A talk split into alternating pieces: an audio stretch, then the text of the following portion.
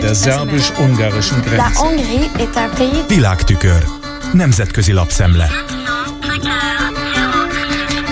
Alapos beszámolót tett közzé a Newsweek Tucker Carlson újabb magyarországi fellépéséről, amelyben, mint írja Andrew Stanton szerző, a Fox News TV egykori sztárja ostorozta a budapesti amerikai nagykövetet, amiért a saját érdekeit szem előtt tartva idézem, guztustalan és megbocsáthatatlan módon az LMBTQ jogok élharcosa lett. Idézet vége. Ezért Tucker Carlson maga kért bocsánatot az Egyesült Államok nevében a magyaroktól, legalábbis a beszédén jelenlévőktől. Mivel ott szerinte David Pressman nem képviseli a nagykövetektől elvárható normát, és tulajdonképpen, mint fogalmaz, egyszerűen nem hisz a szemének, amikor látja, mit csinál a nagykövet. Azért is élesen bírálta, mert szerinte Pressman ezeknek a kisebbségeknek a jogaiért harcolva az úgynevezett butik nemi politikát hirdeti.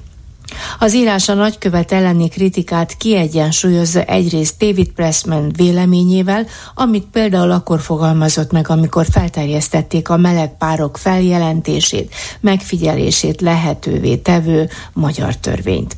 Kiegyensúlyozott akkor Carlson kilengéseit a nemzetközi, legfőképp amerikai jogvédő szervezetek hazánkra vonatkozó kritikájával is, miszerint nincsenek demokratikus normák, és az ország a totális autokrácia irányába halad.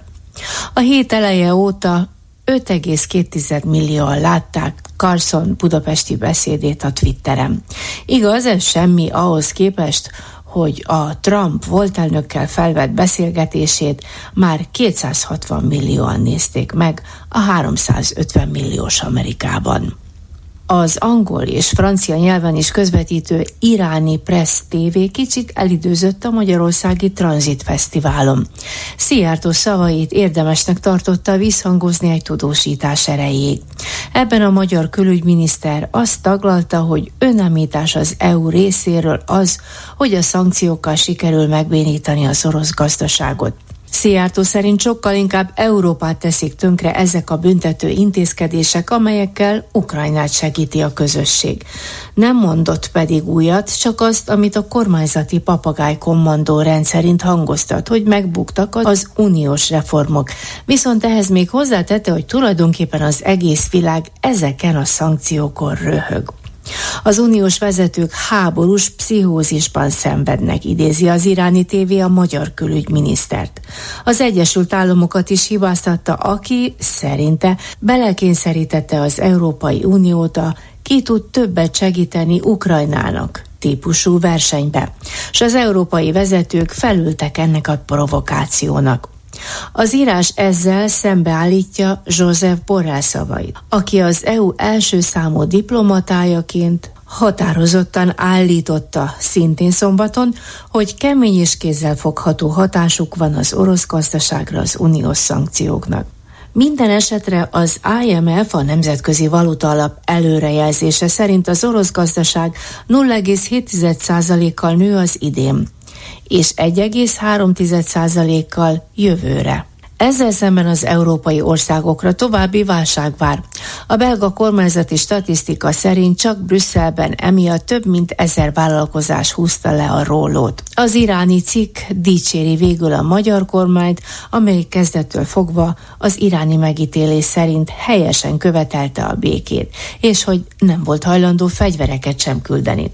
Majd Orbánt is idézik aki a német Bildnek nyilatkozva egyértelművé tette, hogy Ukrajna a szövetségeseivel együtt a harctéren nem fogja tudni soha megnyerni ezt a csatát. De azért tegyük hozzá, Irán köztudottan orosz párti politikát folytat.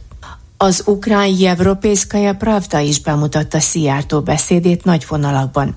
Csak éppen az iránival ellentétes álláspontot mutatott be a szankciók sikeressége tekintetében. Az Európai Bizottság összesítését idézi fel a lap. Mi szerint a 91 milliárd euróra rúgó szankciók összességében nagy csapást mértek az orosz gazdaságra és a technikai fejlődésére. Miután az orosz költségvetés harmadát kénytelenek katonai és védelmi politikára fordítani. Emellett az orosz export és az import is globálisan 50%-kal esett vissza a 2021-es adatokhoz képest. Az így bajba kerülő Oroszországnak viszont segítő jobbot nyújt Kína, Kazasztán, Törökország és az Arab Emirátusok. Az indiai News 18 TV csatorna az új magyarországi ukrán nagykövetet mutatja be, aki meghívó levelét még mindig nem tudta átnyújtani Novák Katalinnak, és meglehetősen bizakodó álláspontot tükröz. Fegyér Sándor a nyelvnek és jó kapcsolatainak köszönhetően valószínűleg javulást hoz a két ország viszonyában. Vérlik Indiában.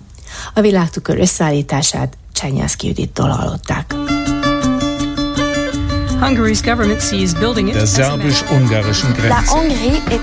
Nemzetközi lapszemlét hallottak.